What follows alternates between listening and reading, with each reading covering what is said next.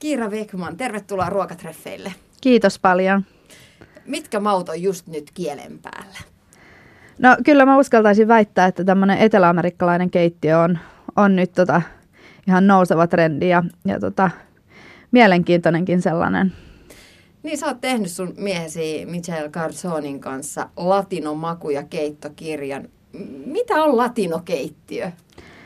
Uh, voi kuulla, se on kyllä niin, niin monimuotoinen ja tota, uh, niitä Etelä-Amerikan maitakin on monta, niin tota, oikeastaan yhtä monta tyyliäkin siitä eteläamerikkalaisesta keittiöstä löytyy. Et jokaisella maalla on tietysti omat erikoisuutensa, mutta sitten on muutamia ruokalajeja, jotka niin kun löytyy sitten taas joka maasta. Mutta semmoinen ehkä yksi, mi- miten tota, suomalaiset saattaa mieltää eteläamerikkalaisen keittiön on, että se olisi vaikka hyvin tulista ruokaa, niin se ei oikeastaan pidä paikkansa, että on mu- muutamia ruokalajeja, joissa käytetään chiliä, mutta aika monesti sitä käytetään silleen hellävaraisesti, että tulee, tulee semmoinen pieni potku, mutta ei mitenkään suuta polttavan paljon käytetä chiliä, että enemmänkin mausteita, siis ihan, että saadaan erilaisia mielenkiintoisia makuja, mutta tulista ruokaa siellä on harvemmin. Et se on enemmän sitten Keski-Amerikassa, kun on tulista ruokaa. Niin mä luulen, että aika monelle, niin itsellenikin tuli ensimmäisenä mieleen, kun ajattelin, että hei, latinokeittiö, että onko se sitten niin kuin meksikolaista, samantapaista ne. kuin meksikolainen ruoka.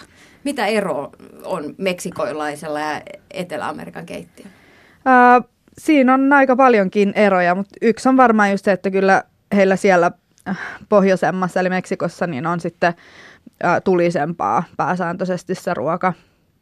Mutta tota, muuten käytetään paljon samantyyppisiä raaka-aineita. Esimerkiksi riisi on hyvin yleisesti käytössä Etelä-Amerikassa myös ja, ja näin, että paljon on samantyyppisiä raaka-aineita, mutta enemmän tulisuutta löytyy siitä Keski-Amerikan keittiöstä. Mm.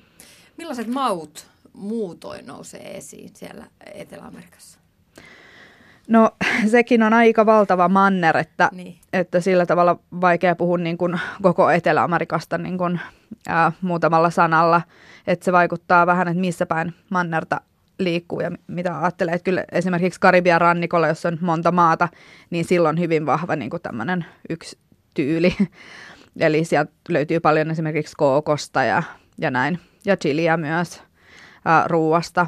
Ää, paljon friteerataan kalaa, tietysti kalajääyriäisiä rannikolla, niin Karibialla, Atlantilla kuin tuon Tyynemerenkin rannikolla käytetään siis kalaa. Ja sitten tietysti sisämaahan kun mennään, niin on enemmän sitten perinneruuissa lihaa ja näin edespäin.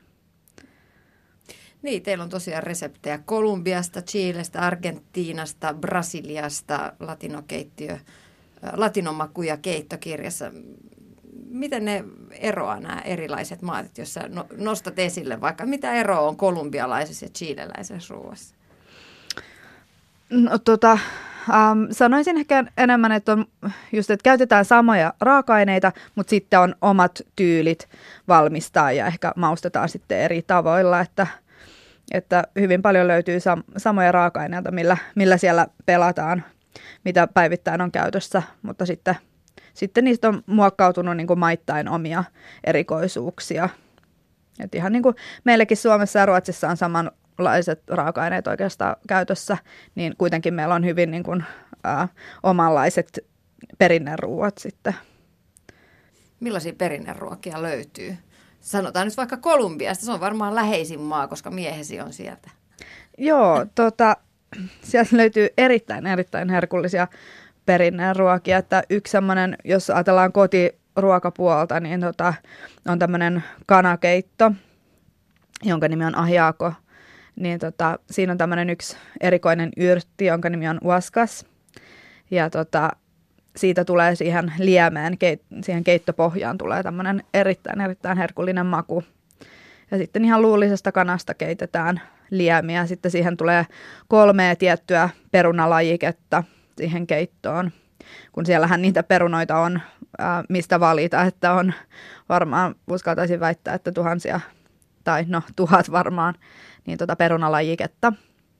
Niin sitten tähän ää, perinteiseen keittoon, kanakeittoon tulee sitten kolme tiettyä perunaa ja näin, että sitten sen kanssa, keiton kanssa tarjoillaan aina riisiä ja tota, sitten siihen keittoon laitetaan vielä hyvää tuoretta avokadoa ja, ja tota kapriksia ja vähän kermaa, tilkkakermaa vielä päälle ennen kuin syödään. Se on erittäin herkullinen keitto.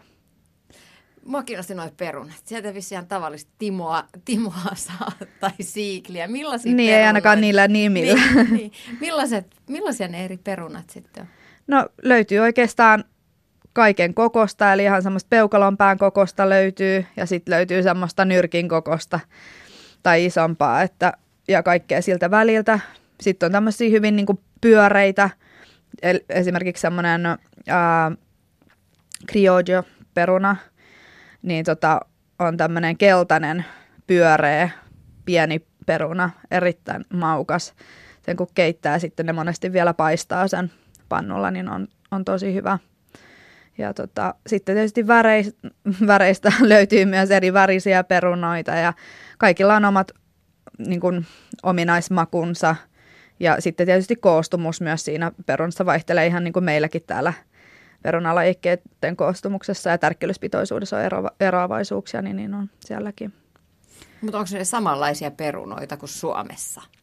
No siis kyllä perunoista kaikissa on aina jotakin yhteistä, eli se on se niin kuin tietynlainen tärkkelyspitoisuus ja semmoinen pehmeä koostumus kypsentäessä. Mutta tota, tota, niillä on kuitenkin sitten eroja, mutta kyllähän peruna siis näin pääsääntöisesti on, on tunnistettavissa perunaksi. Niin, on siinä varmasti myös väliä sillä, että millaisessa maassa se on Kyllä, kasvanut. Joo. Tällaiset kaikki vai, vaikuttaa siihen, että Kyllä. savimaassa, suomalaisessa savimaassa kasvanut ne. peruna varmasti maistuu erilaiselta kuin sitten taas jossain toisenlaisessa Joo, maaperässä. mutta en yhtään kyllä vähättelisi meidän juureksia täällä, että meillä on oikeastaan erinomaiset juurekset täällä, myös perunat ja vaikka nyt esimerkkinä porkkana, että kyllä meillä täällä on ihan huippuhyvän makuiset juurekset, koska tietysti paljon syödään juureksia siellä myös Kolumbiassa. Et siellä on se, että niitä raaka-aineita on paljon ää, siellä, mutta tota, niissä on paljon miedompi maku. Ja mä, mä melkein ää, on tullut siihen tulokseen, että se johtuu siitä niin kun, tuotannosta ja siitä, että siellä se niin kun, satokausi on jatkuvaa, että siellä viljellään niin kuin jatkuvalla syötöllä. Että täällä meillä toi talvi tekee sen, että, että tota meidän maa saa, saa hetken levätä ja kerätä ravintoaineita sitten seuraavaan kevättä varten. Ja tota, sitten se satokausi on siinä lyhyt ja sen jälkeen kun me tota, nostetaan sieltä meidän juurekset maasta, niin ne on kyllä ihan huippuhyviä. Että esimerkiksi täällä Suomessa meillä on paljon makeammat juurekset. Et siellä siellä tota, ja esimerkiksi porkkana ei ole ollenkaan makea. Kiira Vekman, sä oot tosiaan kolumbialaisen miehesi kanssa tehnyt lati, latinomaku- ja keittokirjan. Miten te olette tavannut? No, semmoinen hyvin romanttinen tarina siis. Äh, 2010 äh, tuolla Ranskassa Lyonissa uh, Institut Paul Bocuse nimisessä oppilaitoksessa järjestettiin no, joka kesäinen tämmöinen neljän kuukauden mittainen uh, uh, vaihto oppilaille suunnattu ohjelma. Eli ympäri maailmaa tulee opiskelijoita noin 40, 30-40 opiskelijaa neljäksi kuukaudeksi opiskelemaan ranskalaista gastronomiaa. Ja mä sitten täältä Suomesta menin sinne ja Mitchell Kolumbiasta ja siellä tavattiin ja oikeastaan se oli heti ensimmäisenä viikonloppuna sitten, kun tota, tykästyttiin niin sanotusti toisiimme ja siinä se sitten neljä kuukautta, kuukautta ehdittiin tutustua toisiimme siinä kesän aikana ja sitten tietysti oli se haikea, haikea juttu, että sitten piti kesän jälkeen, jälkeen lähteä eri teille. Mutta sitten löysitte yhteisen keittiön. Joo, joo, tai siis mä tulin sitten, sitten sen Ranskan kesän jälkeen tänne takaisin Suomeen. Mulla oli täällä opiskelut ähm, kesken ja tota, sitten ähm, mä aloitin silloin syksyllä sitten tuossa Suomen kokkimaan joukkueessa.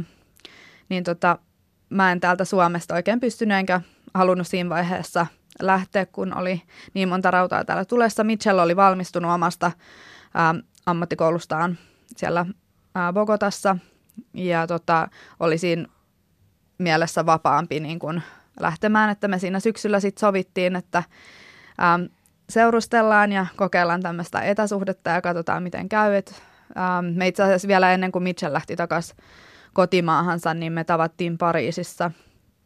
Mä lensin sinne muutamaksi päiväksi ja sitten siellä päätettiin, niin kuin, että yritetään, että Mitchell tulisi joku päivä sitten tänne Suomeen.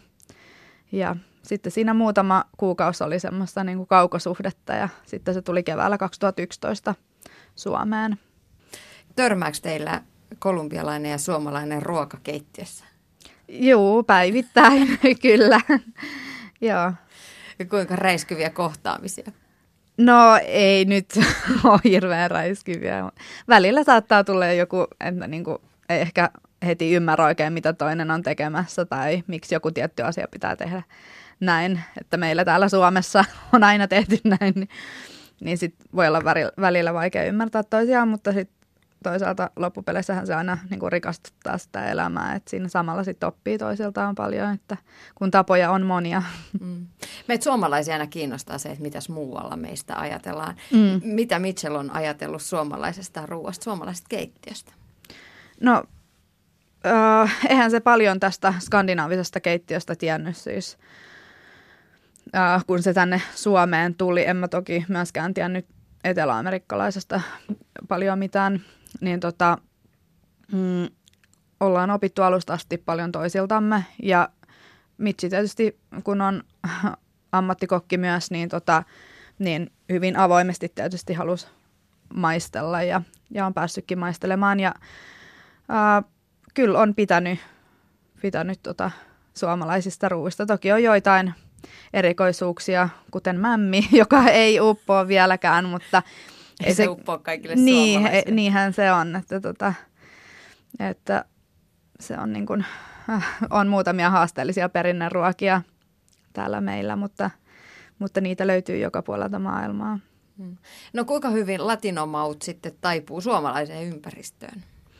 No kyllä yllättävän hyvin, että tota, kun meillä kuitenkin on niitä samoja raaka-aineita hyvin paljon käytössä – että just no, perunaa vaikka ja juureksia, kasviksia muutenkin ja riisiä.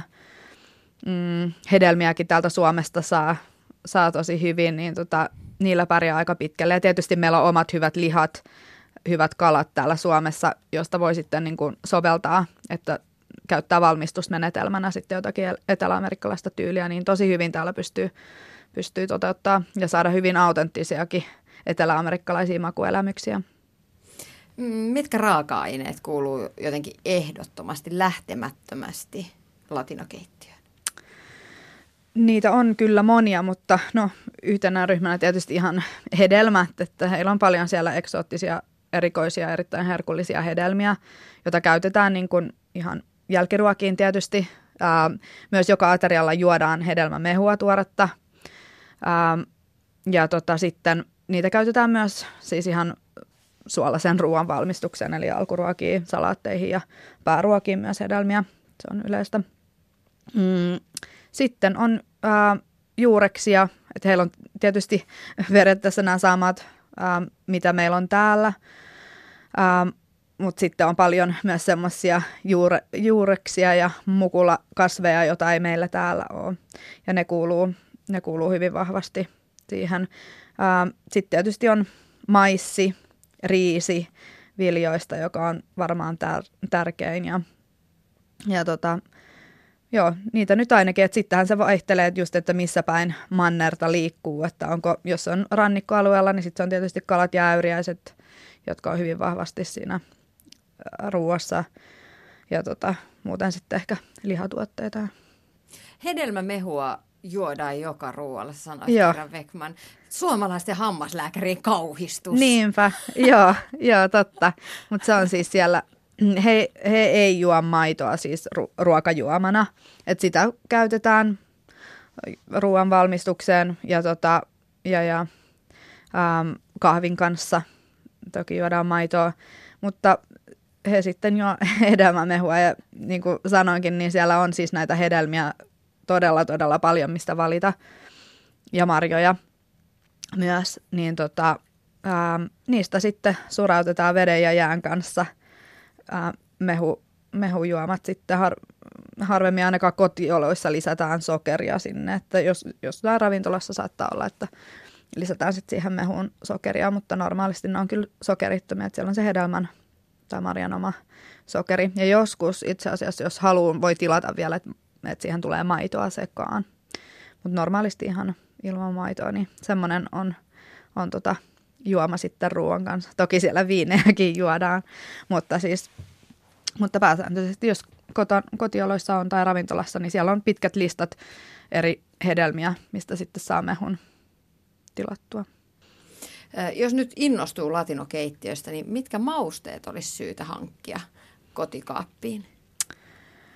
No tota, ähm, yksi mikä ainakin, jos puhutaan nyt vaikka kolumbialaisesta keittiöstä, niin joka mut itse asiassa itse yllätti, niin on juustokumina, joka, jonka mä itse miellän intialaiseen tota, keittiön, mutta sitä käytetään myös tota, Kolumbiassa ähm, paljon perinteisesti. Ähm, eri, tai siis, no ehkä voisin sanoa, että eri ruuissa, että ei sitä määrällisesti käytetä paljon, mutta että sitä tulee ripsaus sinne, ripsaus tänne, niin saa vähän semmoista makua. Mitä muita pitäisi löytyä?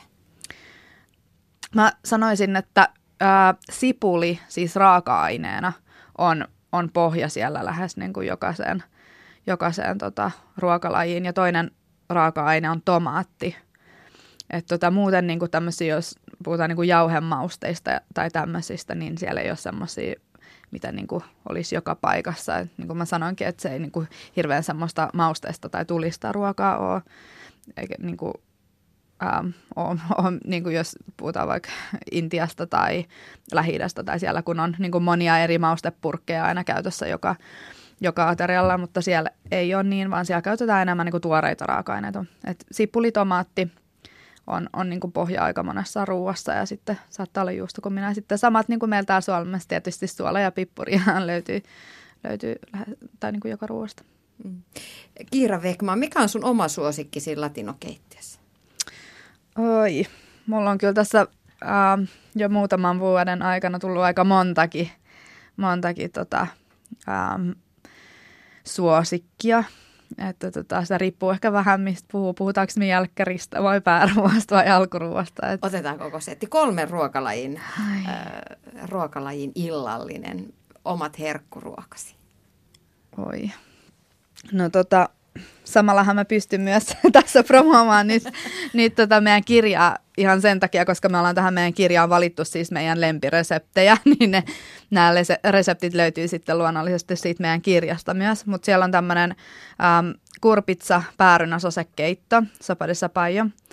Niin tota, se, on, se on yksi erittäin, erittäin hyvä ruoka ja se on yksi semmoinen ruoka, mitä, mitä Mitchi valmisti mulle niin kuin aika lailla just silloin, kun hän oli sitten tullut Suomeen silloin 2011, niin valmisti mulle sitä, sitä kotona ja, ja tota, mä ihastuin siihen ruokaan.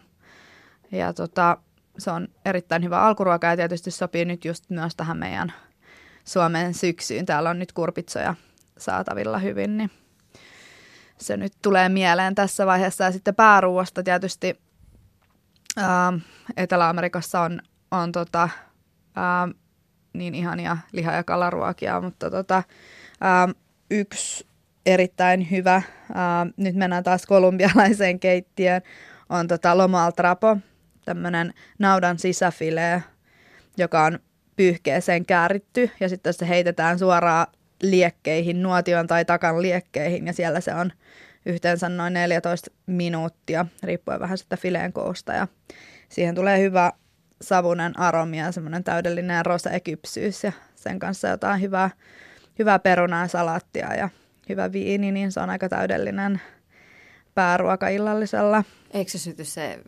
keittiöpyhä tulee? No se, se palaa kyllä aika, aika, aika päreiksi, että ja siinä on kaksi pyyhettä itse asiassa, niin tota, ensimmäinen kerros menee ihan mustaksi ja siis palaa pois ja niin sen kuuluukin. Ja tota, sitten se toinen pyyhe suojaa vielä sitä lihaa, että se palaa vaan osittain siitä päältä, koska se toinen pyyhe on kostutettu punaviinillä. Uh. Joo. Ja sitten se jälkkäri. No sitten jälkkäri, niitäkin on niin monta, että jos mä ihan ah, Kolumbiassa on, niin siellä on niin upeita niitä hedelmiä, että voisi olla pelkästään niitä hedelmiäkin vaan, vaan tota jälkkäriksi. Mutta, mutta tota, yksi ää, raaka-aine on semmoinen kuin arekiipe. Ää, oikeastaan varmaan kaikista Etelä-Amerikan maista löytyy sama tuote, ehkä eri nimellä. Myös Espanjasta löytyy, eli dulce de leche, tämmöinen toffeemainen karamelli, josta voi tehdä ää, ihania jälkiruokia. Se on vaikka vohvelin päälle kerros sitä sitä tota arekiippeä ja sitten vaniljajädeä, niin se on aika, aika täydellinen jälkkäri. Meillä tässä kirjassa on, ollaan tehty tota tämmöinen juustokakku, se on oikeastaan Michelin ää, resepti, niin tota, arekiipen juustokakku, niin se on kyllä vienyt aika monen suomalaisenkin kielen mennessään. Ja itse pidän erittäin paljon siitä myös. Joo, no tästä on olisikin hyvä lähteä illan istujaisiin niin. tällä, tällä kattauksella. Joo. Mitä tarjotaan ruokajuomaksi? No kyllä noille, mitä mä nyt tässä äsken mainitsin, niin aika helposti löytyy, löytyy hyvät viinit, että, että sillä, sillä linjalle kyllä kannattaa lähteä. Niin, ja sen maan viiniä juodaan, kun syödään ruokaa.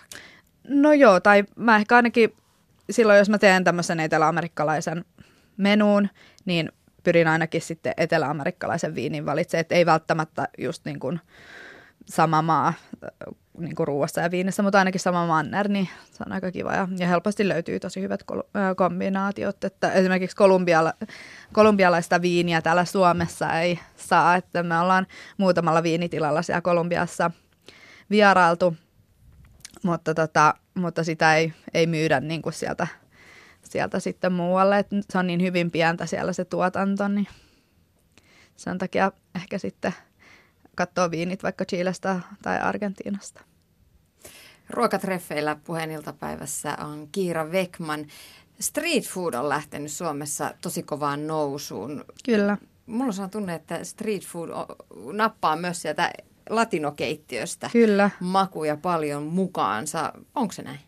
Joo, kyllä. Ja siis Ää, tänne on tullut to, ää, tota, tätä tarjontaa nyt tässä katuruuassa ja muutamissa paikoissa näkyykin jo sitä, sitä eteläamerikkalaistakin tatsia, mikä on tosi kiva. kiva. Ja meillä tuossa kirjassakin on muutamia sitten katuruokareseptejä ja haluttiin just näyttää sitä, että ää, niin kuin näillä eri mailla on sitten omat tyylinsä toteuttaa tiettyjä ruokalajeja, niin kuin vaikka esimerkiksi semmoiset empanadas-nimiset pasteijat, niin niitä on joka maalla oma versionsa, että se kuorrute tai se taikina vaihtelee ja täyte vaihtelee maittain ja myös sen piiraan koko ja muoto. Kuinka vahvasti ja millaista se on, jos te menette vaikka Kolumbiaan, niin millaista street food on siellä? Uh, se on aivan mahtavaa. se, se, on niin kuin, se kulttuuri on siellä, siellä niin, kuin niin paljon pidemmällä kuin mitä täällä ja no toki ehkä siinä mielessä ää, puitteetkin on ää, ehkä helpommat. Täällä, täällä toi talvi on vähän semmoinen, että se saattaa verottaa sitä, niin kuin, että lähteekö jollekin kojulle, kojulle syömään lounaan vai et syökö sen sisätiloissa. Mutta tota, kyllä me itse asiassa suomalaiset ollaan siihen nyt tottumassa, että, että syödään enemmän, enemmän ihan ulkona, ulkoilmassakin ympäri vuoden, mikä on kiva. Mutta siis siellä Kolumbiassahan on, on aika lailla lämmin, niin ympäri vuoden, niin, niin siellä on mukava syödä. Siellä tosissaan on oikeastaan joka kadun kulmassa jonkunlainen ravintola- ja ruokatarjonta löytyy, että usein niin kuin montakin paikkaa, mistä valita. Että on ravintoloita ja sitten on vielä niitä kojuja, jotka on niin kuin siinä, siinä niin kuin ihan, ihan suoraan kadulla. Ja tota, ympäri vuorokauden voi periaatteessa syödä mitä vaan tekee mieli ja, ja lähes poikkeuksetta niin aina on hyvää tai todella hyvää. Ja tota, siis se ruoka siellä on niin, kuin, niin paljon, paljon erilaista, mistä valita, että sitä tuntee itsensä kyllä aina ihan hemmotella melkein, kun, kun tota, täällä, saa, täällä saa aina hakea kissoja ja koirien kanssa paikkaa ja monesti sitten kun meilläkin olisi aikaa töistä käydä syömässä, niin saattaa olla joku paikka kiinni ja näin, mutta siellä on oikeastaan pyörii sen niin kuin ympäri vuorokauden koko ajan on Kolumbiassa tarjolla katuruokaa ja ravintolaruokaa. Niin, siellä ei sitten sääntely on niin kovaa kuin Suomessa. Ei. ei ole sitä byrokratiaa ilmeisesti. Niinpä, ja siellä on työntekijöitäkin, jotka, jotka haluaa ja, ja tota, tarvii töitä ja, ja yritykset tietysti haluaa myös, tota, että business pyörii, niin tota, siellä, siellä on sitä tekijää sitten ja on myös sitten asiakkaita. Että se niin kuin toimii, että täällä niin kuin tulisi kaikki nämä oikeastaan tekijät, tekijät vastaan. Niin. Mm. ainakin tällä hetkellä vielä toki asiat voi muuttua. Niin, on vähän muutosta mm, ilmassa. On niinpä. pop-up-ravintolapäiviä, ruokafillareita, ruokarekkoja. Niinpä. Ihan eri tavalla kuin ennen. Niin, muutama vuosi taaksepäin ei ollut. Niin. niin. Se on kiva Mutta muutos muutama vuosi taaksepäin olihan meillä silloinkin oma perinteinen katuruokakulttuurimme, nimittäin snägärit. Kyllä, Vanhat joo. perinteiset snägärit, snägärikulttuuri, lihapiirakka kahdella nakilla. Niin. Se on suomalainen klassikko, niin. street food klassikko, kaikilla täytteillä vielä pistetään. Kyllä, ja se maistuu myös mun miehelle silloin Pitäis, tällä. Niin pitäisikö me jotenkin eri, erityisesti myös arvostaa sitä? No joo, ei niitä niin kannata ihan unohtaa ja, ja niillä on aikansa ja paikkaansa. Kyllä yllättävän monelle maistuu vielä, vielä se snägäriruoka, mutta sekin on vähän silleen, että niitä on niitä paikkoja, mutta että se ruokatuote on niin kuin jämähtänyt niin kuin ainakin kymmenen vuoden päähän, että tota, kuitenkin nykypäivänä saisi aika paljon, tai niin kuin, saisi aika helposti paljon paljon laadukkaampaa tavaraa myös siellä snäkärillä, että kun hinnat kuitenkin on noussut silleen tasaiseen tahtiin, niin myös se niin kuin, tuotteen laatu voisi siinä samalla pikkusen kehittyä, mutta tota, sehän siinä on, että sen takia aina niin kuin, siellä Kolumbiassa just tuntee itse jotenkin hemmotelluksi, kun se ruoka on niin, kuin niin laadukasta, se on tuoretta, käsin tehtyä, ähm, hyvistä raaka-aineista, niin kuin perus todella hyvää ruokaa – ja sitten se on vielä edullista, niin se on niin kuin aina niin, että miksei meillä Suomessa voisi olla tätä, kun se olisi kuitenkin niin kuin toteutettavissa periaatteessa, mutta tota, sitten se ei täällä, täällä kuitenkaan, tai hyvin harvoin toteutuu. Mä nappasin teidän kirjasta latinomakua pari, pari reseptiä liittyen tuohon street foodiin. Arepa Joo. reina pepiada meni varmaan tosi hyvin lausattuna. Kyllä. Toinen arepa peluda. ja. Rieskan sisällä on eri täytteitä. Toisessa juustoa ja avokadoa ja toisessa tätä suosittua revittyä lihaa. Kyllä. Mistä nämä reseptit tulee? No ne on ihan sieltä kyllä, kyllä ihan katukeittiöstä. Et, ää, noin kaksi ruokalajia on niin kuin, löytyy ainakin Venezuela-Kolumbia-akselilta ihan, ihan katukeittiöistä. Ja siis nämä arepas, eli ne on tämmöisiä maissileipäsiä, Uh, mä päätin, että mä kutsun niitä riaskaksi, koska ne on niin kuin, uh, aika lähellä meidän riaskaa. Me käytetään täällä ohraa ja perunaa, mutta siellä käytetään sitten maissia. Eli tähän semmoinen niin kuin, uh, lätty, joka on aika, aika kiinteä, paksuhko. Uh, arepaksia kyllä pitää mainita vielä se, että niitä on siis erittäin montaa eri tyylistä arepaa ja, ja tota, on erilaisia maissijauhoja, mistä niitä tehdään. Eri kokoisia, eri paksuisia ja näin, mutta me ollaan tähän valittu, valittu semmoiset arepakset, mitä täällä Suomessa pystyisi suht helposti toteuttaa, eli, eli löytyy ne, ne jauhot. Ähm, ainakin täältä pääkaupunkiseudulta aika helposti. Äh, löytyy Hakaniemen etnisistä kaupoista ja jotenkin mä toivon, että täällä ää, Suomessakin, kun al- aletaan tekemään nyt vaikka eteläamerikkalaista ruokaa enemmän ja enemmän, niin sitten myös niin kuin aina se valikoima sitten jossain vaiheessa kysynnän myötä tulee myös niin kuin sitten ruokakauppoihin, että tämä yksi maissijauhe esimerkiksi tämä merkki, meillä on siellä kirjassakin kuva siitä maissijauhopussista, niin se olisi semmoinen hyvä, hyvä, mikä meillä voisi olla niin kuin ihan ruokakaupoissakin, ähm, koska se siis tietysti sitten se on maissia, niin se soveltuu gluteenittomille, tai siis keliaakikoille, eli gluteenittomaan ruokavalioon.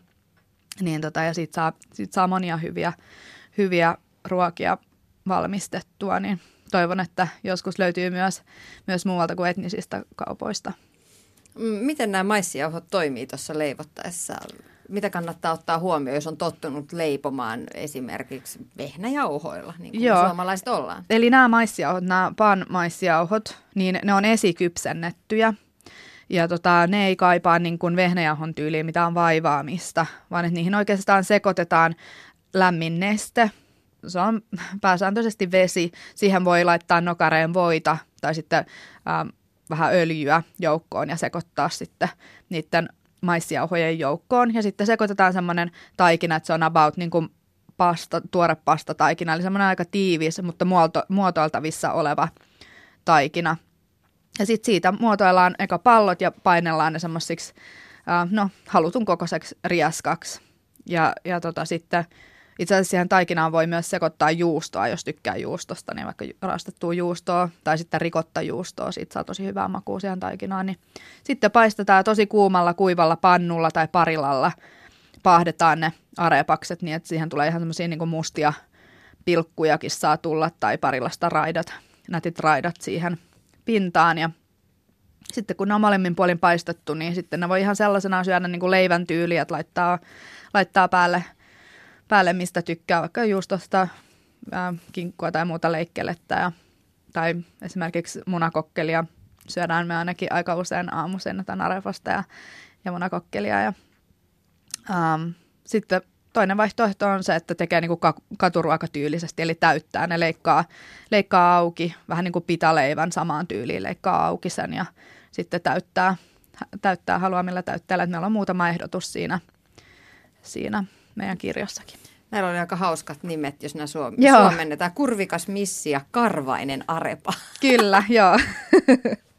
Semmoiset tehtiin suomennokset. Oli pakko tehdä, mä halusin siihen ne suomennokset, koska kuitenkin ne kuulostaa jo, jo niin hauskalta espanjaksi. Mä ajattelin, että pakko on kertoa suomalaisille, että mitä ne sitten tarkoittaa ne nimet suomeksi. Mm, mistä, mistä nämä nimet tulee? No so, tota, siinä oli se äh, venezuelalainen, joka äh, Arepa, jonka nimi on tullut yhden tota, missin äh, mukaan sitten nimetty tämä Arepa. Ja, ja tota, sitten oli se toinen, missä on, missä on sitä revittyä lihaa, niin se sitten näyttää, näyttää että siellä olisi karv, että se olisi karvanen, niin tota, siitä sitten ilmeisesti tullut se nimi. Mm. Kiira Vekman, millainen on sun oma ruokafilosofia? No, ruokafilosofia on oikeastaan se, että vaan kunnioittamalla raaka-aineita niin, niin tota, pystyy tekemään hyvää maukasta ravitsevaa ruokaa, että raaka-aineiden, kun, raaka-aineiden kunnioitus on se A ja O. Mm. Että teki sitten suomalaista tai kolumbialaista ruokaa, niin se, se kannattaa pitää mielessä. Mm. Mä otan Kiira Vekman ruokatreffeillä aina mukaan jonkun ruoka-aine, jonka ympärille rakennetaan sitten pientä reseptiä kuuntelijoiden iloksi. Joo. Nyt mulla on mukana, missä se on? Täällä näin. Tortilloja. No niin. Moni ostaa täytteet kaupasta, sellaisia puolivalmisteita. Mä haluaisin saada vinkkiä, mitä näihin saisi laitettua täytteeksi, sellaista, että voisi itse valmistaa alusta loppuun sen täytteen, eikä tarvitsisi tuo, äh, turvautua kaupan valmis, puolivalmistuotteisiin. No se on kyllä, kyllä tota, erittäin helppoa, että siinä ei kannata, jos tortilla tekee niin hirveän vaikeasti, vaikeasti lähteä ajattelemaan, että ehkä, ähm, niin mä en oikein tiedä syytä, että miksi sitten tarttuisi siihen valmiiseen, valmiiseen tota purkkiin, kun kuitenkin aika lailla yhtä helposti saa, saa itse vaikka siellä ne hyllyt on täynnä niin, erilaisia purkkeja. Niin, ne on täynnä. että kyllähän jotkut, ihmisethän niitä sitten kyllä ostaa. Että, mutta tota, kyllä mun mielestä niin kuin tuore, tuore raaka-aine on, on niin kuin kuitenkin ihan eri makuinen kuin semmoinen, joka on esivalmistettu ja pakattu purkkiin useaksi kuukaudeksi. Niin, niin tota, ei siihen tortillaan oikeastaan muuta kuin, että mitä sinä päivänä tekee mieli. Et kyllä kyllä tota, meilläkin välillä on, on tortilla käytössä, että siihen täytteeksi sitten joku proteiini, mistä, mistä sinä päivänä tykkää ja, ja sitten jotain hyviä tuoreita kasviksia tietysti kannattaisi olla. Että yksi helppo, mikä, mikä oikeastaan luonnistuu ää, keneltä tahansa on hyvä tomaattipohjainen kastike ja siihen sitten vaikka ää, paistaa, maustaa kanaa tai tai hyvää, hyvää jauhattua lihaa. Sinne hyvät omat lempimausteet joukkoon ja tietysti se ripaus juustokuminaa, mistä tulee sitä etelä-amerikkalaista fiilistä. Ja, ja sitten tulisuutta, jos tykkää, niin kannattaa, kannattaa laittaa jotain chilikastiketta tai sitten ihan pilkkoa vähän tuoretta chiliä sinne joukkoon ja tehdä semmoinen täyte. Ja kyllä ainakin meillä, meillä on sitten pavut käytössä, mitkä on yksi, yksi tota, tosi tärkeä raaka-aine, pavut ja linssit tuolla Keski- ja Etelä-Amerikassa, niin me, meillä ainakin itse käytetään niitä papuja, että siinä, siinä voi sitten ehkä pistää mutkat suoriksi papujen suhteen, että on olemassa laadukkaita esikypsennettyjä papuja myös, niin semmoisen purkin kun ottaa valuttaa ja, ja laittaa sinne kastikkeen joukkoon, niin siitä tulee hyvää. Ja sitten kun muistaa ne tuoreet kasvikset siitä vielä. Ja itse mä, aina, mä ainakin teen silleen, että täytän siis ne tortilatteen rullat valmiiksi uunivuokaa ja sitten päälle aika usein tomaattikastike ja sitten vähän juustoraastetta ja kuorruttaa ne uunissa, niin, niin tulee, tulee aika hyvä ruoka.